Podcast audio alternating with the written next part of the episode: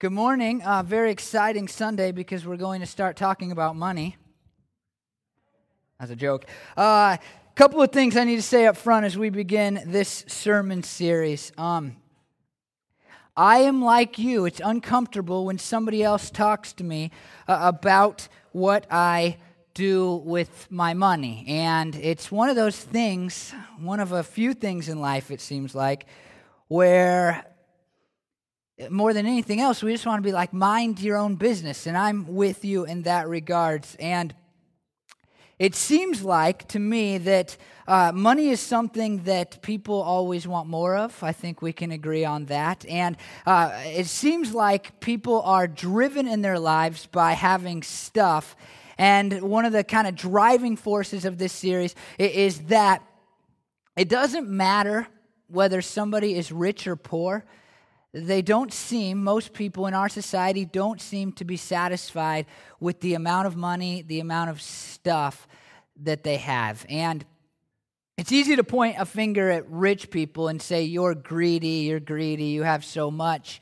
But, but as we'll see in this sermon series, I, I think we're going to we're gonna kind of find that a lot of us, even those of us who aren't wealthy, uh, struggle with this thing that the Bible refers to as greed and that we'll talk about over the course of the next several weeks. First Timothy tells us that godliness with contentment is great gain. And it seems like a forgotten verse in the Bible because uh, even as Christian people, even as church people, we're like, yeah, I want godliness, but I also want more and more and more stuff. And if I got more stuff, then I could be content. And so money is like this, this topic that is highly uncomfortable, but I think, as we'll see, is very important for everybody to think about and to talk about uh, and here's uh, just a couple of things that are super important because as soon as the topic of money comes up, uh, I assume that as soon as you saw the, the bills that are below me right now, even that, that you know, especially if you're like a visitor, if you haven't looked at our finances, then then you go, oh, the church is having a financial difficulty. I mean, that's kind of, it seems like a lot of times pastors react to financial difficulties and then they give talks about money, which can be good. I'm not discrediting that. But I do want to make clear up front in this sermon series that we are not having some type of financial crisis. Our church uh, is very efficient. We are uh, frugal. I think we are wise with our money because of people wiser than me. Uh, we could use more money, obviously, but we do better than a lot of churches. Doesn't mean we get more money in than a lot of churches, but I have the opportunity every now and then to see uh, some churches put their, their financial numbers in bulletins. And, and I saw one church not that long ago, and uh, it was like three weeks into the month, and they were below what they needed to meet their budget by $43,000 in that month.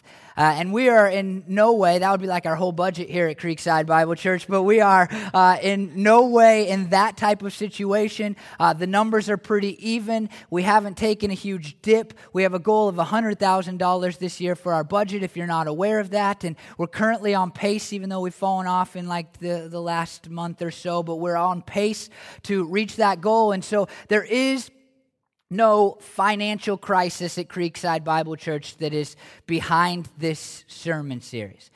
Uh, also, let me make clear that if more money comes to our church because of this sermon series, I will not get a raise.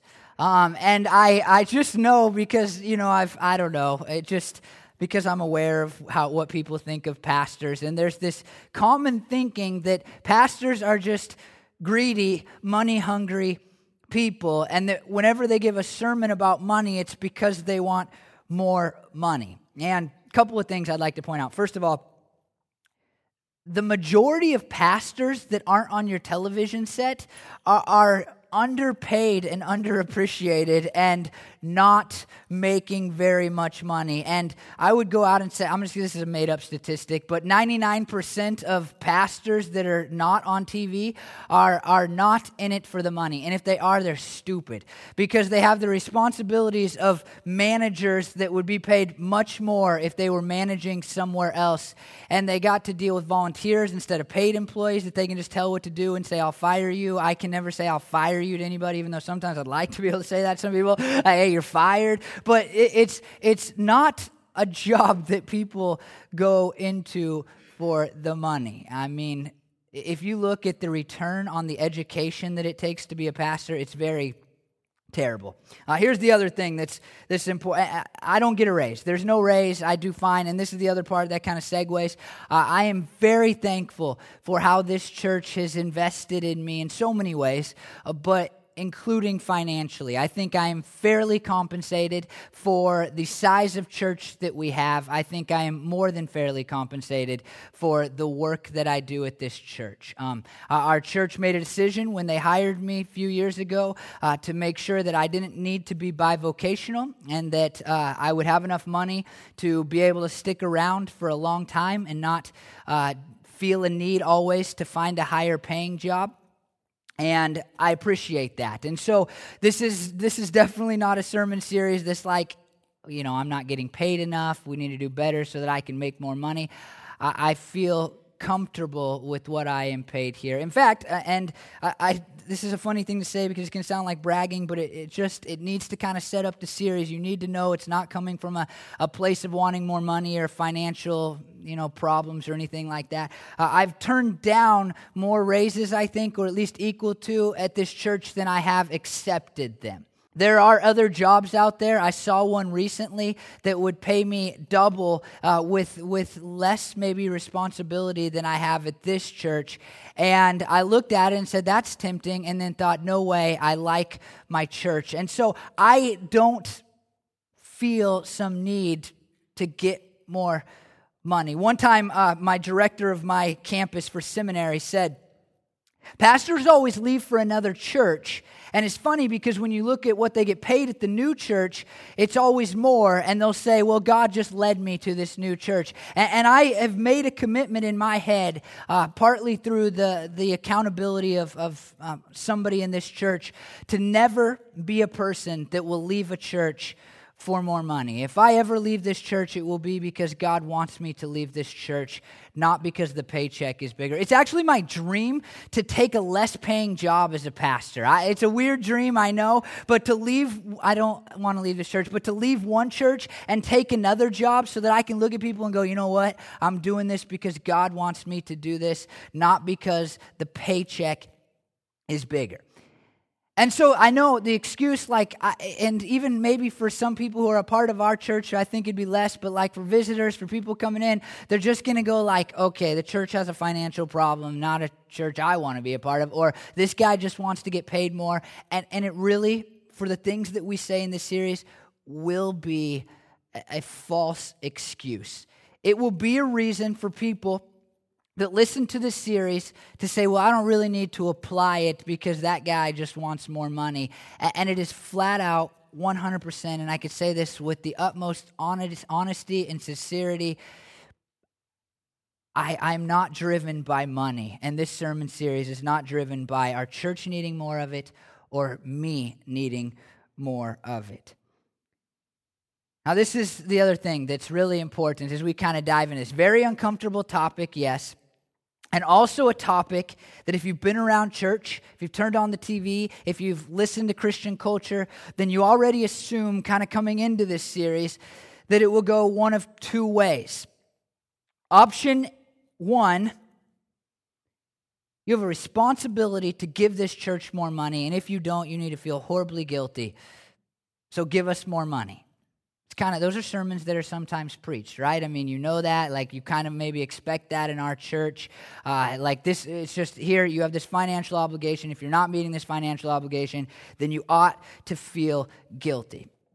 And that has its merits. There's moments where that can be a good thing where people are not stepping up and fulfilling their responsibilities. But this sermon series is not that sermon series. And here's the other one if you give us enough money, then you are going to have lots more money and everything will be better for you. I would love to give that sermon series. If I could at all find that in the Bible, it would be great because, you know, we could be the rich church and you could be poor and everybody would have to give money or feel like giving money. I would love to be able to like get some kind of prayer shawl up here and be like, hey, if you just give $100 more this week than normal, I will give you this and then you can rub it and then you, all your prayers will be answered and you'll just have financial success and everything will be better and you can live your best life now. I mean, that is what would be fun. That's a fun sermon and it seems like that makes really nicely dressed pastors in the world, like when I see them, but I don't believe that that's what the Bible teaches. Uh, this sermon series could make you poor. Let me say that.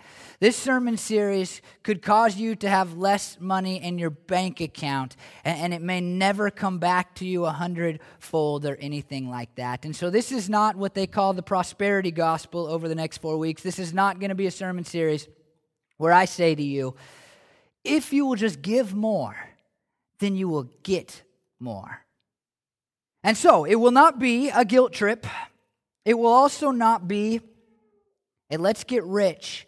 It's going to be something totally different, maybe somewhere in between, uh, but it's going to be a sermon series that I think we take a real look at what the Bible says about our finances and we figure out what God has to say. Now, one more thing, there's one more really important thing. Um, this is the third in an annual kind of series that, that I do on the seven deadly sins. And there is no there is no seven deadly sins in the Bible. It was something that was created by the church throughout history. But a few years back, I thought it would be interesting to take a look at the seven deadly sins and start to take one of them a year and really just kind of examine what the Bible actually says about these things. And two years ago, we did, or three years ago? No, two years ago, we did gluttony. And last year, we did laziness. Uh, and I'm just gonna, this is totally honest. For me, and my study in those and my preaching of those series, they have been in the last 10 to 15 years of my relationship with Jesus and my Christianity, the most important studies that I've done for my spiritual life. Uh, they have been the two most important series for me as far as moving me forward as a Christian, helping me grow in my relationship with God and my understanding of God and my love for God and, and really in my work and my efforts for God. A couple years ago, when we studied gluttony, I said, Conquer gluttony and you can conquer life. And what I meant by that is that gluttony is this sin, according to the Bible, that oftentimes when we don't think about food the way that God wants us to, it leads us to other areas of life uh, not being very self disciplined. And so if we cannot eat like God wants us to eat, then, then other areas that seem bigger to us are also hard for us to have self control in. Last year, I, I said when we were talking about laziness that the opposite of laziness is to do the right thing at the right time in the right way. And it is more than any other sermon series I've ever done, it, it, has become part of the culture of this church. I have heard that statement referenced. It's something that I think drives our ministry advisory team when we're trying to make decisions. It's not like, you know, what's the magical thing to do? What is going to work in 50 years? It's like, what, what do we need to be doing right now? And how do we need to be doing it for God? And this sermon series is a continuation of those. And what's really cool is, as I've been looking at it, I think that if you allow this sermon series to be one where you're actually paying attention and you're not just thinking like, you know, that guy wants more money or our church needs more money or don't talk to me about my money or anything like that, then what then really I think that it is going to be a life changing sermon series for you. Because I think that when we start to obey God financially. We'll see this in Scripture. That it leads to us being a person that follows God in other areas of our life. We're going to see in this sermon series, this will come up that Jesus says you can't serve both God and money. And as I look around, even in the American church, I see a lot of people who are trying to serve both God and money. And it doesn't matter how rich a person is, it doesn't matter how much they have. I see that people are trying to serve both God and money, and Jesus has told us that it is absolutely impossible.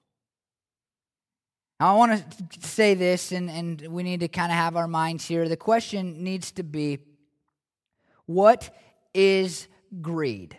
Now, this is not like the perfect biblical definition that I'm going to give you. I tried with my definition to get to really the heart of what greed is, but we need a working definition for the word greed so that when I say greed, you'll know exactly what I mean and there's no barrier as far as language goes. Um, let me just read you a couple of quotes, first of all, that I think kind of help us begin to see what greed is, but they don't do uh, as good a job as I'm going to do in a second. But how about this? It signifies an excessive longing for food and drink or avidity in the consumption of them.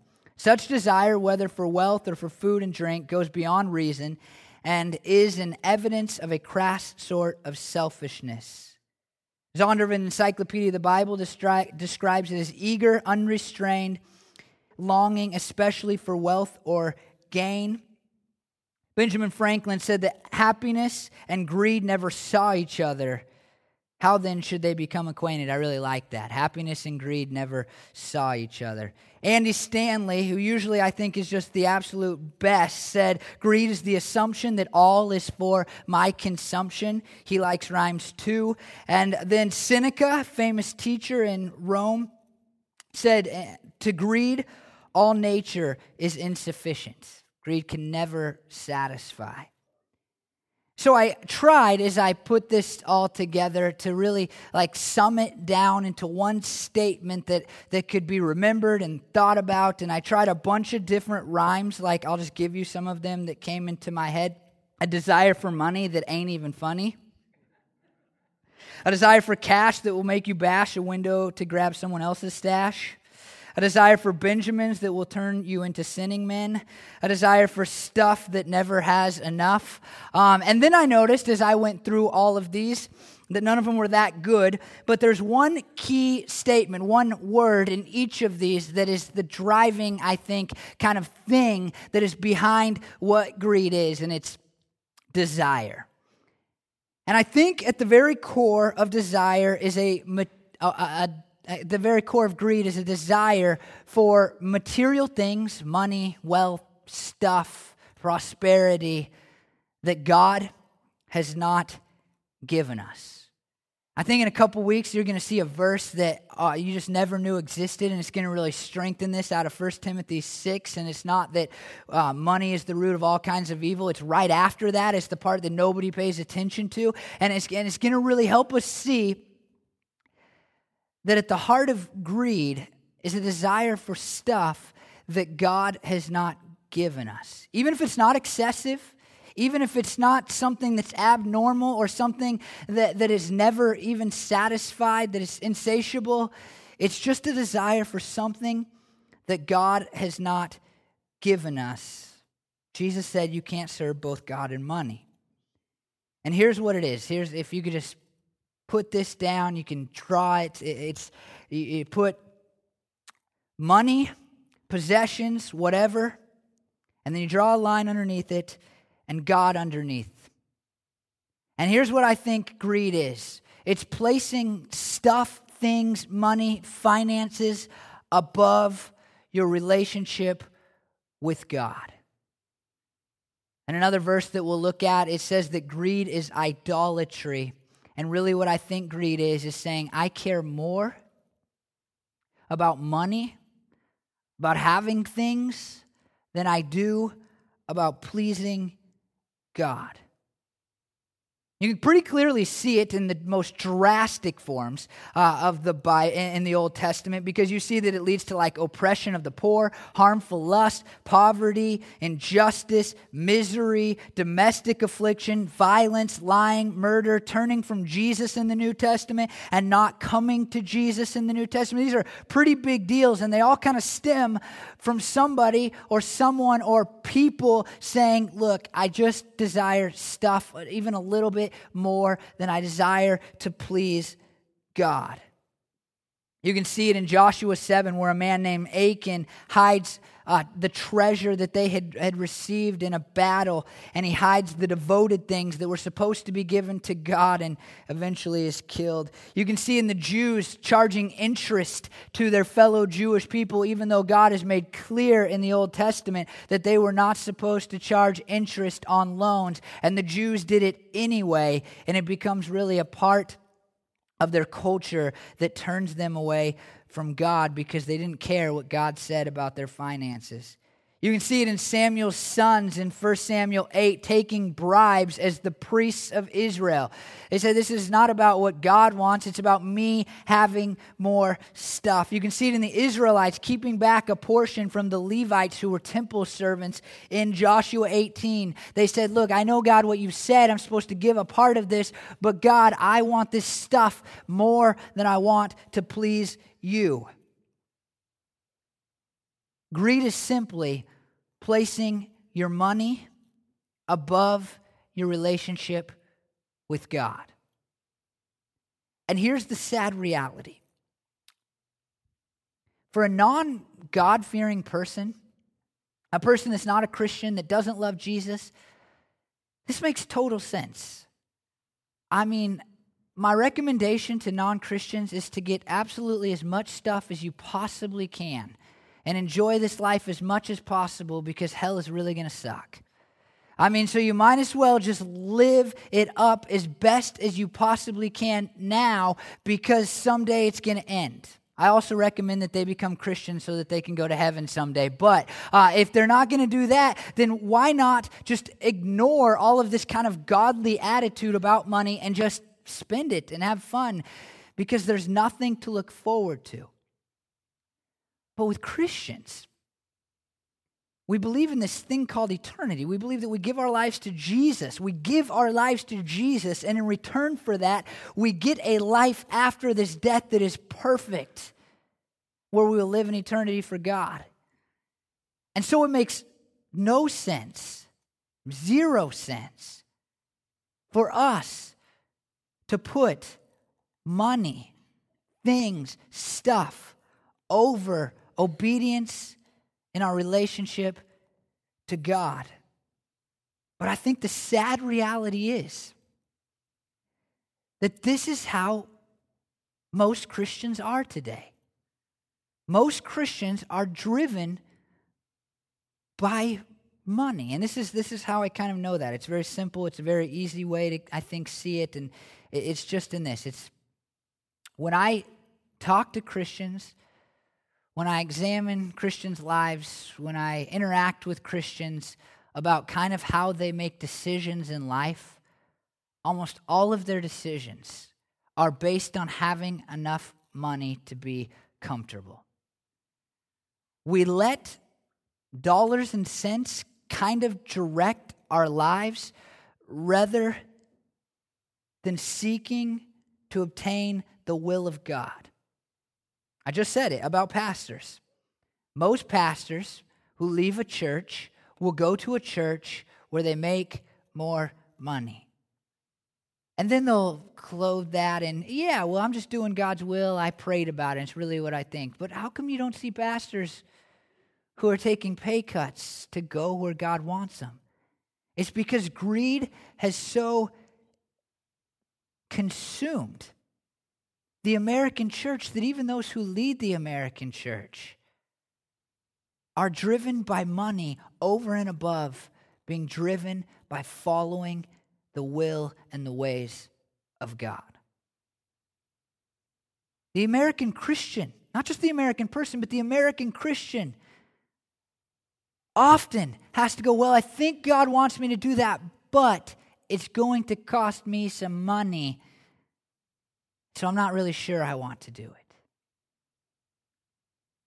The sad, sad reality that I think is just makes this sermon series important is that while greed should be the characteristic of those who don't follow our Savior Jesus, it has become a common characteristic of those of us who do. And the Bible tells us that greed originates in a sinful heart, that it engrosses our hearts, and that it's never satisfied.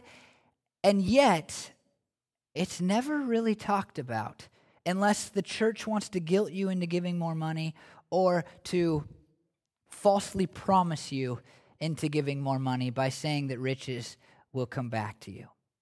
And so, for the next four weeks, we're going to really look at what God says about money. And there's, I'm telling you, I, Brandon can attest to this. As we were picking songs for this sermon series and I was rereading over the passages that I already sent out, I was like getting excited because I, have read the Bible quite a bit and I've studied the Bible kind of bit. And, and so it's, it's an interesting moment when I'm like, man, that's in the Bible and nobody ever told me. I never paid attention to it. and, and like, that's, that's like all the passages of Scripture here. This is not going to be like a cliche deal. This is not going to be something that's like, yeah, I've heard that before. Oh, yeah. It's like things that nobody, um, probably somebody, that most people are not paying attention to. And I think that they can radically improve your relationship to God. And that's a big deal. When I start these sermon series on the seven deadly sins, I like to begin in the Old Testament. And uh, the truth is that greed is, is not spoken of nearly uh, as much in the Old Testament as in the New Testament. And uh, much of what I just defined about greed is kind of taken from what I see the New Testament and what it says about God. But there is one passage of Scripture that, while it doesn't say the word greed in the Old Testament, I, I think it gets to the very heart of what greed is and I think how we can begin to remove it from our lives. And it's in Proverbs 8.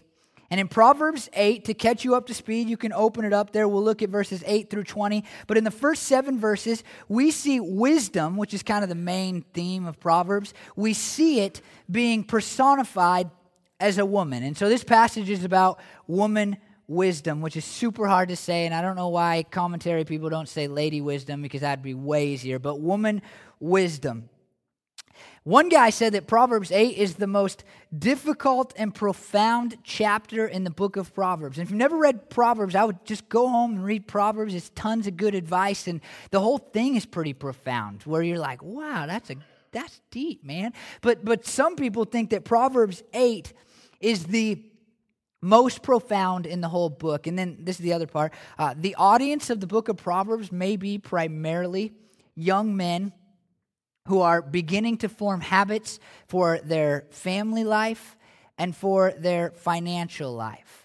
And I say that, you go, well, then am I excluded? Is this not important for me? I say that because when you think of young men, oftentimes they are the ones who are making a decision is my life going to be driven by greed or by something else? Is my life going to be driven by money, having more of it, moving up the corporate ladder, uh, being successful, or is it going to be driven by something else for Christians, my relationship with God. And so I think as we read this, to have that in mind, that this passage of Scripture, probably primarily, first and foremost, was written to young men who are at that kind of fork in the road. I mean, when you're a young 20 something, for these people, would have been younger than that, young men, but for us, young 20 something, you are kind of making a decision not a decision that's irreversible, not a decision that you can never fix later, but a decision what is my life going to be driven by? There's a couple other things about this. In Proverbs 2, we see that one's finding of wisdom is a gift of God. In uh, Proverbs 8, 7, and 8, we see that uh, the words of wisdom reflect words about God in Deuteronomy 32, 4, and 5. And so we see that wisdom is really closely connected to God and the character of God. In Proverbs 8, 14, uh, the words there are, are the same almost as the attributes of God in Job 12, 13, and Isaiah 11, 2. Um, where those attributes are actually spoken as a prophecy about Jesus. And then when you look in the New Testament, you see that Jesus begins to be spoken of in terms that are very similar to this woman wisdom. I did not call Jesus a woman, so don't make that your excuse either. But he's spoken of in terms that are very similar to what we see in Proverbs 8. Jesus declares himself greater than Solomon, who was the wisest man ever to live. We see that even when Jesus was young, it tells us that he was wise. It tells us that he was a fulfillment of the Old Testament. And if you look at Jewish literature, they see Proverbs 8 and the woman wisdom there as a, as a um, reference to the Old Testament law. We see that Jesus was the very incarnation of wisdom in the New Testament. Listen to this, 1 Corinthians 1:30. It is because of him that you are in Christ Jesus, who has become for us wisdom from God that is our righteousness, holiness, and redemption. Jesus himself re- correlates himself with woman wisdom, Matthew 11, 18, and 19. For John came neither eating nor drinking, and they say he has a demon.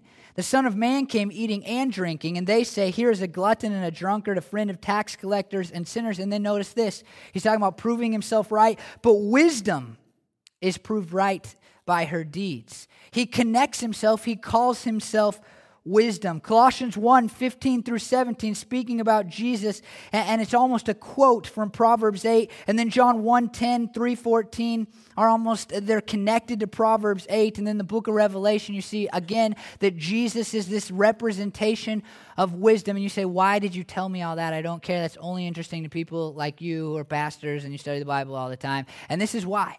Because when we look at Proverbs 8, we cannot say, well, this is Jesus and apply everything to him because then you, it says that Jesus was born and you run into all kinds of problems. And one guy was actually labeled a heretic in the early church and he was probably killed. I'm not sure of that. But all because he did what I just described. But what you do need to see and what you do need to do is you need to say, okay, this wisdom thing is so tightly wrapped up in the Old Testament law and it's wrapped up in Jesus. What does that say about wisdom?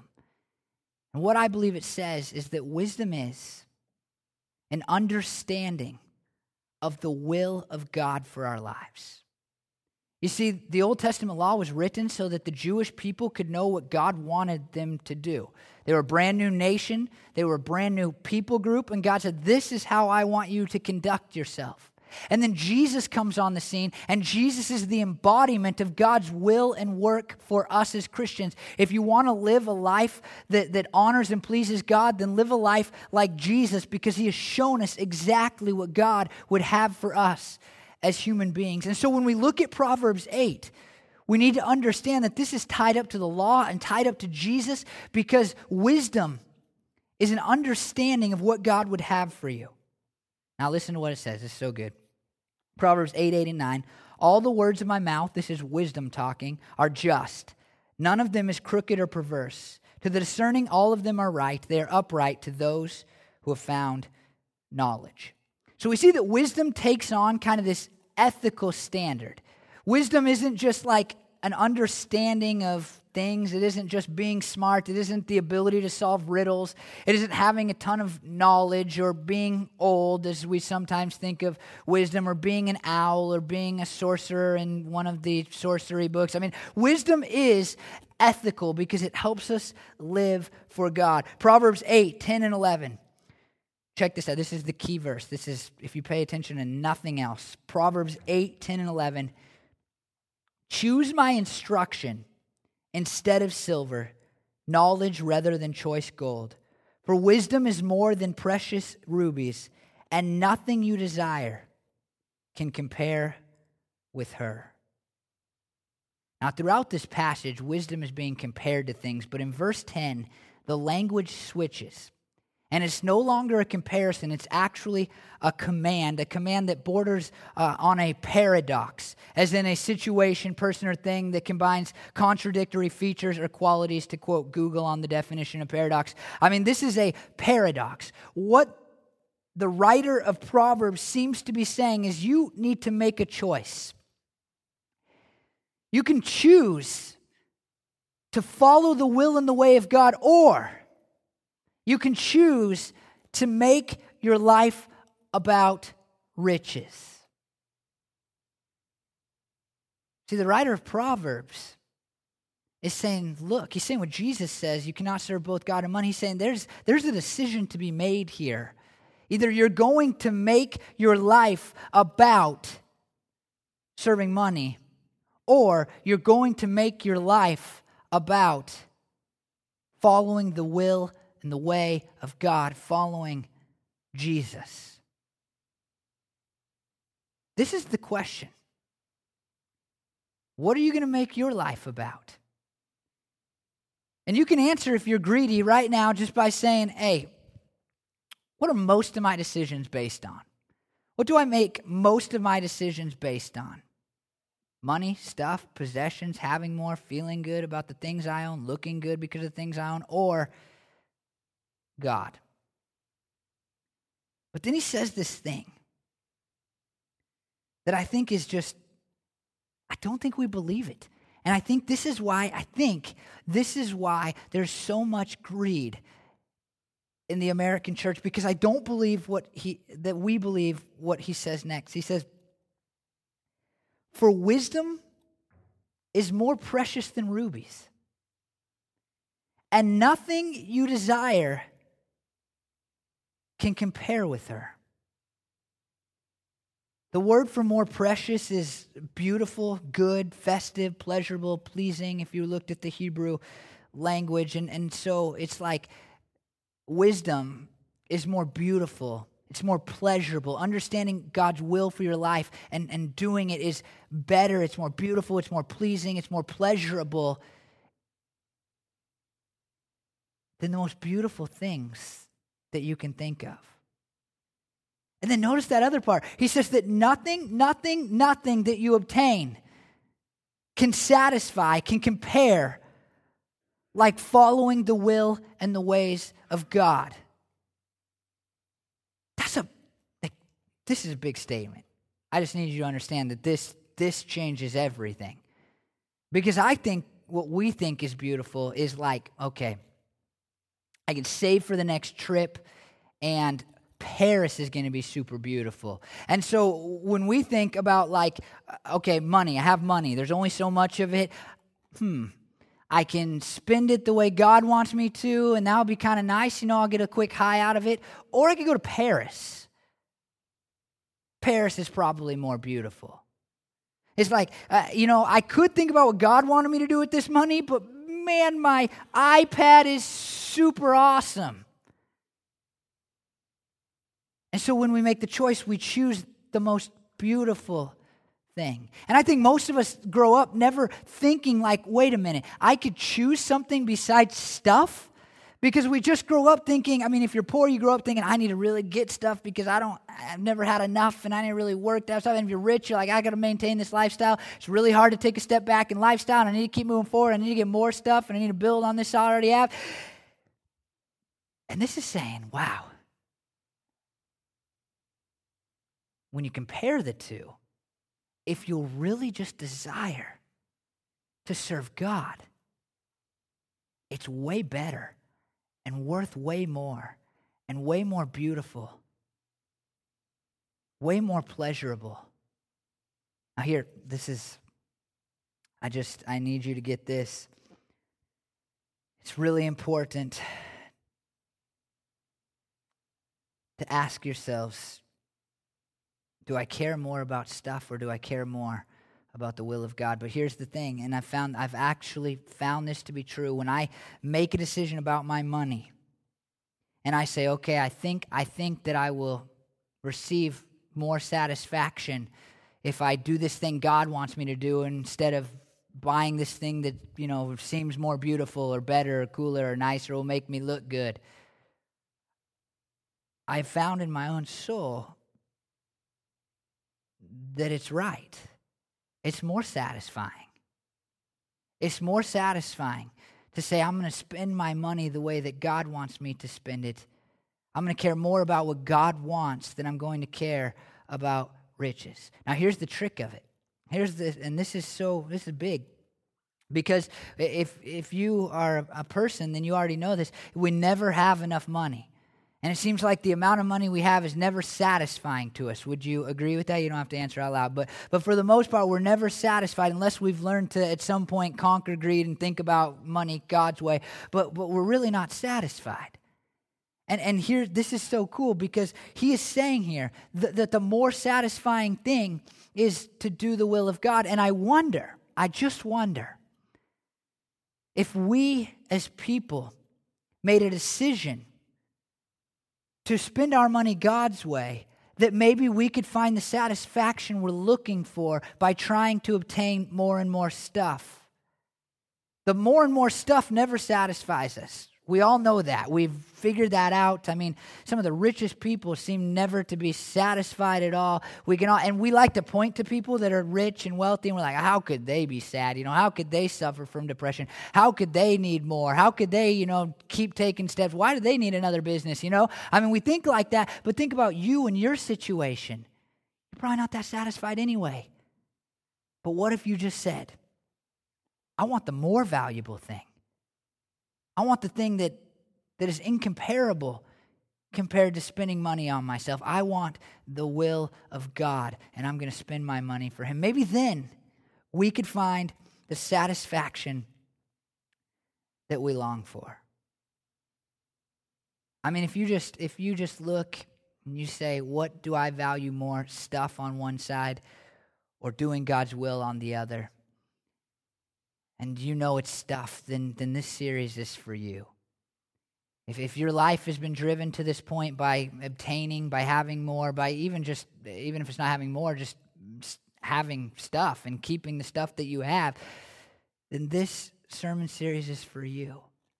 But I think the first step in conquering greed, in fixing the greed problem in our lives and in the church, is to say the more valuable thing is doing what God wants. The more satisfying thing is doing what God wants with my money and with my life, having a life that is driven by the will and the ways of God. I don't think you're going to go home this morning and I'm going to continue because he proves this in just a second, but I don't think you're going to go home today and you're going to radically alter how you change or spend your money or change what your life is driven by. But what I, I just want this morning is for you just to begin to say to yourself, to tell yourself, to believe in your heart that the most satisfying thing is not having more stuff. The most satisfying thing is being sold out to doing the will of God. Listen to what he says next. I, wisdom, dwell together with prudence. I possess knowledge and discretion. To fear the Lord is to hate evil. I hate pride and arrogance, evil behavior and perverse speech. Counsel and sound judgment are mine. I have insight, I have power. By me, kings reign and rulers issue decrees that are just. By me, princes govern and nobles, all who rule the earth. It's really interesting because he gives these descriptions of what following God leads to, like sensible behavior, uh, an ability to use reason in context and to follow the ways of God. He says discretion, which refers to careful behavior that arises from clear thinking. And it's interesting because when you read those descriptions, it's exactly the opposite of what a life driven by money does.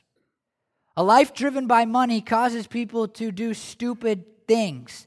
It causes people to rob banks. It causes people to lie to each other. It causes people to break other laws. It causes people to be mean to each other. It causes people to oppress the poor. It causes people to hurt people physically because they want more stuff. You see, this description of wisdom leads to wise, prudent, and good behavior and doing the right thing, but a life that puts money above God, it will inevitably end up doing stupid things that even the people of the world who aren't Christians think is wrong and terrible.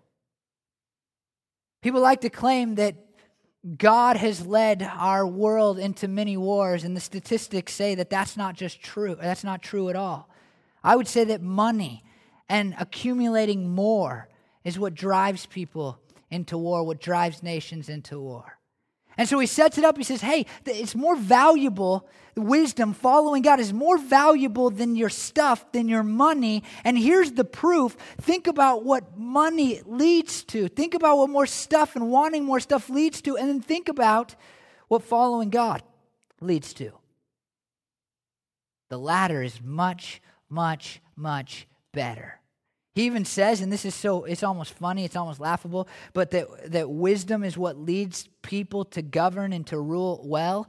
And, and don't we oftentimes think, isn't this just the way that we kind of process? Like, you know what makes people rule well is having more money. I mean, if there were more tax dollars, the president could do a good job. Even in our church, which proves what I'm saying about greed being a problem even in the church. I think and i and i don't think i'm guilty of this and i think others are also guilty of this is we think if we just had more money then we could do a better job.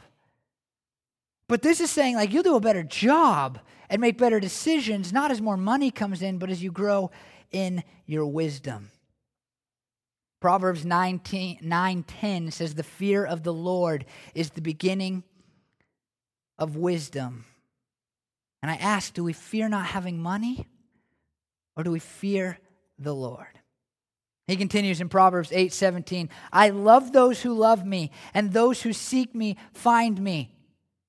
That is the opposite of money. Just so you know, money has never really treated anybody very well. It always leaves people feeling like they like they want more. And I'll tell you this, and this goes against the second type of sermon that I mentioned, like give more money, get more money. But the truth is, money is hard to find. I mean, it's just, it doesn't come that easy. There's not that many wealthy people, and the wealthy people in the world are most often wealthy because they've worked their butts off to become wealthy. It's not that easy. But wisdom personified a relationship with God, understanding the will and the ways of Jesus and following Him. It says here, if you love Him, then He is going to love you back. He's going to treat you well. And if you seek to live that type of life, then you will find. I'm telling you, another reason that money is no comparison to a godly life is because one is obtainable for everybody, the godly life, and the other is not. You can search your whole life, you can try your best to become a millionaire. It's probably not going to happen. a millionaire might happen, or a billionaire, and it's probably not going to happen as inflation continues to rise. But if you want to follow God, and if you make that your aim, God's saying, I'm here.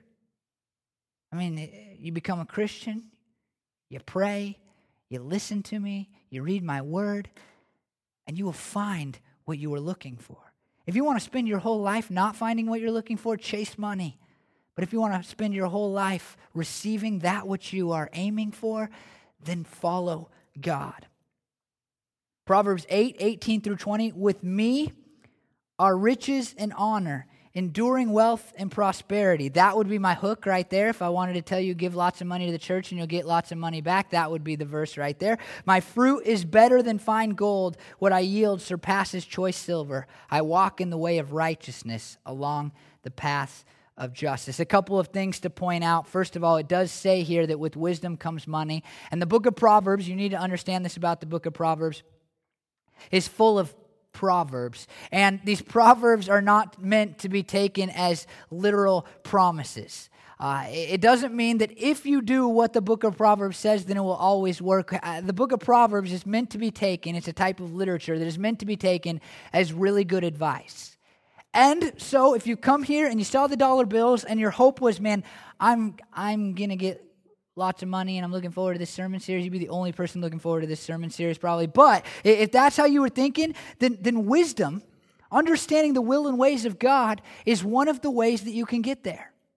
If you will make a decision to say, I care more about following God than I do about making money and having more money, then it might lead to you having more. I've never found a man who just said, I just want more stuff and now I'm, I'm just going to get rich because I want more stuff. That doesn't work, just so you know. But we would all be rich, right? I mean, like, I just, I just want more stuff I, and I'm driven by more stuff. Nobody's ever become rich like that. But when people are smart, and they work hard, sometimes it leads to money. And here, what the Bible is saying is sometimes if you have the understanding of God in your life and you make that your aim, then it may lead you to wealth. But then again, and notice this is so huge. This is so huge. My fruit is better than fine gold. He said it might lead to money, but listen to this. My fruit is better than the money.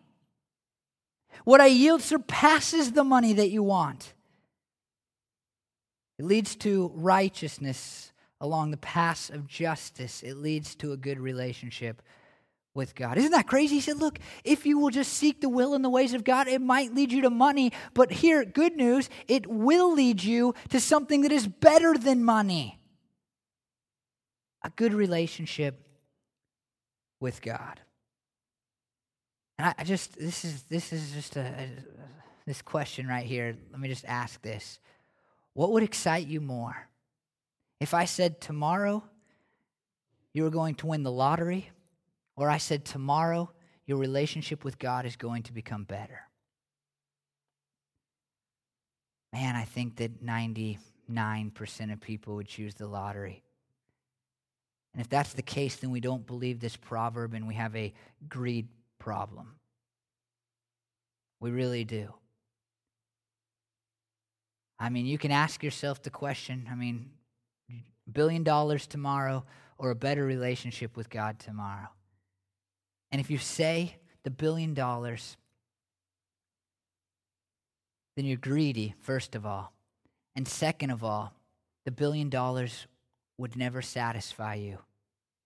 You would be choosing the lesser thing, the thing that is less pleasurable, the thing that leads to less good in your life, the thing that is less valuable. And if we're going to beat greed, I mean, if we're going uh, to, to really honor God with the way that we spend our money, then it has to come because we say, I want the more valuable thing God. And I'll tell you, it's a really tough thing to talk somebody into. I mean, I the Bible says it, sure, but but until you begin to say, God, what do you want me to do with this money? What do you want me to do in life? It doesn't matter if money is a part of this.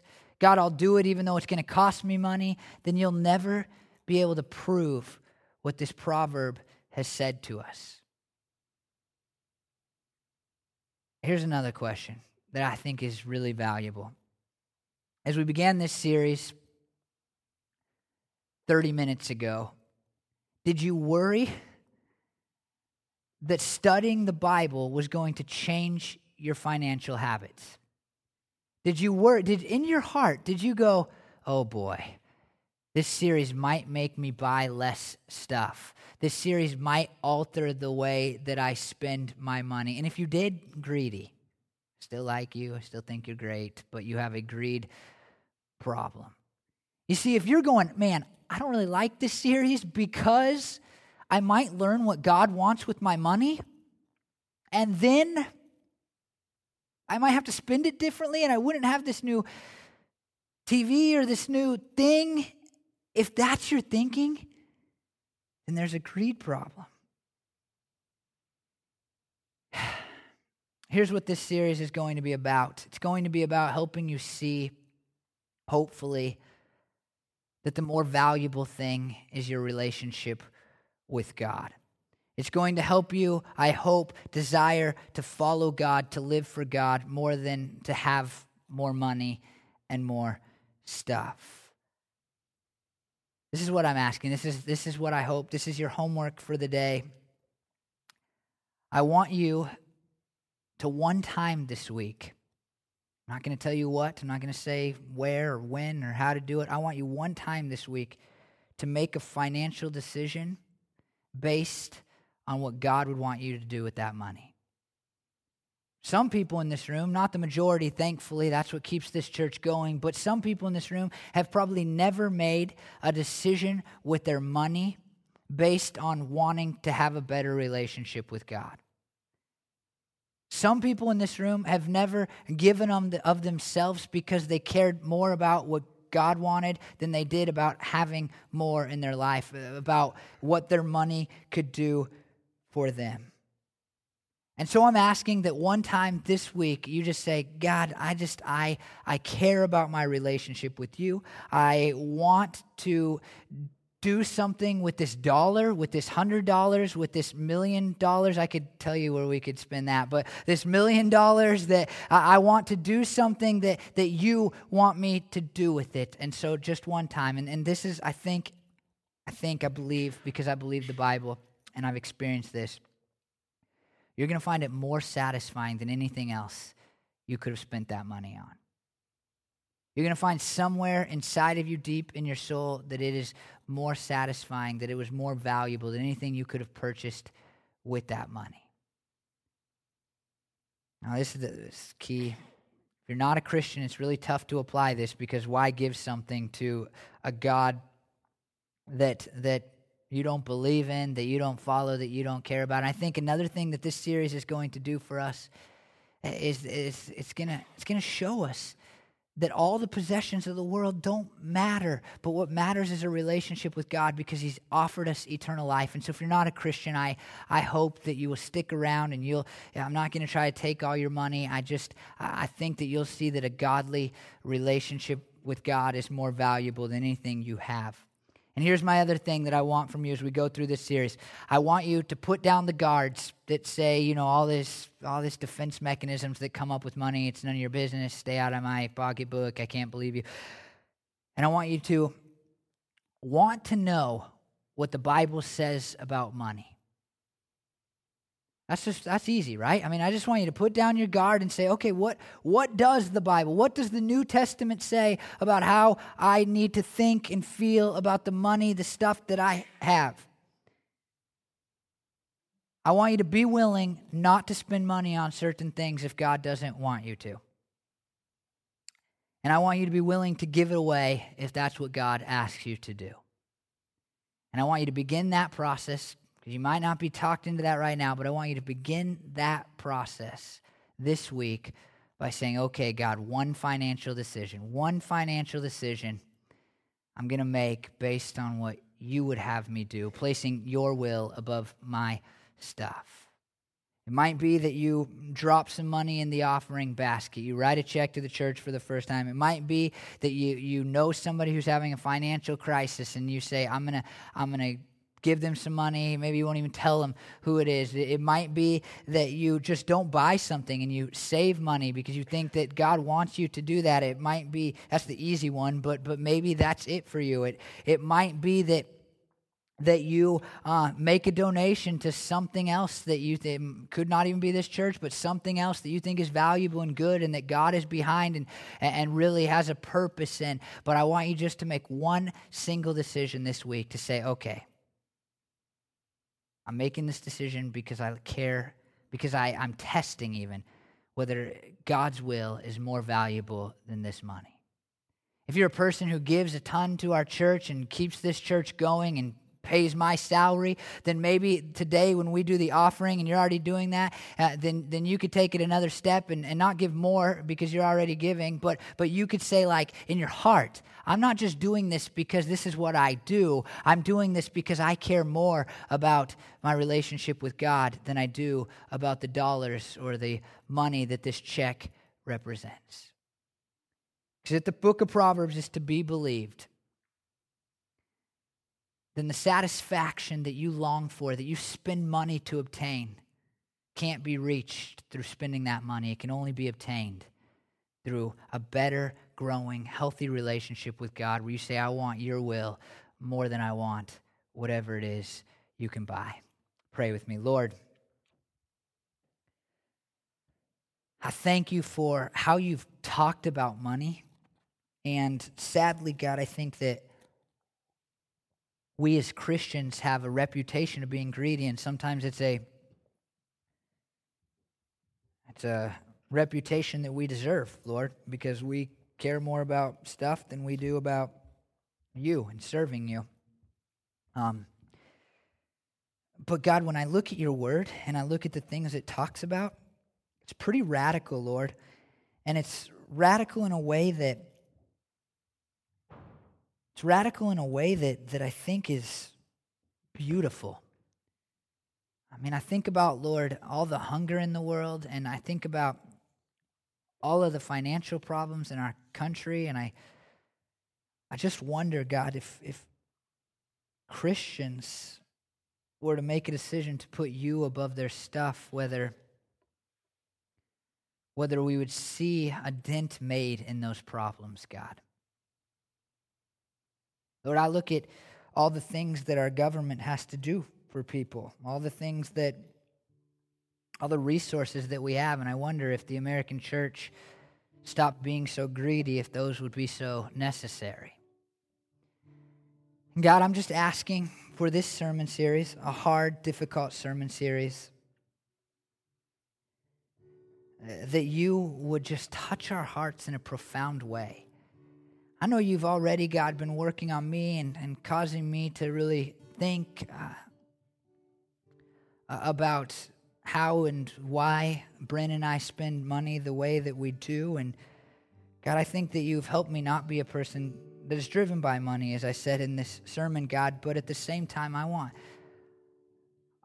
I want to really believe what Proverbs says, and I want all of us here to believe what Proverbs says that, that a relationship with you and doing your will is, is better, more valuable, more pleasurable than, than all the gold in the world. And so I pray you'd move me towards that, and I pray you move our congregation towards that. God, I pray that, that as we finish up tonight or this morning in the in, uh, church, that, that in the hearts of, of everybody here, God, you would begin to reveal to us your will for our dollars and cents, Lord, and, and you would begin to give people an idea on how they can spend money for you this week and, and, an idea for how they can say, God, I want you more than I want this dollar, more than I want this hundred dollars. And Lord, this is, I just pray this. I pray, God, that as they give up something for you, as they make stuff the opportunity cost, Lord, that you would satisfy them in a way that they never thought possible by giving money away. And I pray that you would prove Proverbs 8 to us, Lord. I trust that you will, Father. Jesus, we love you. We thank you for what we have. We pray, God, that we would give it back to you in whatever way you require of us. In your name, amen.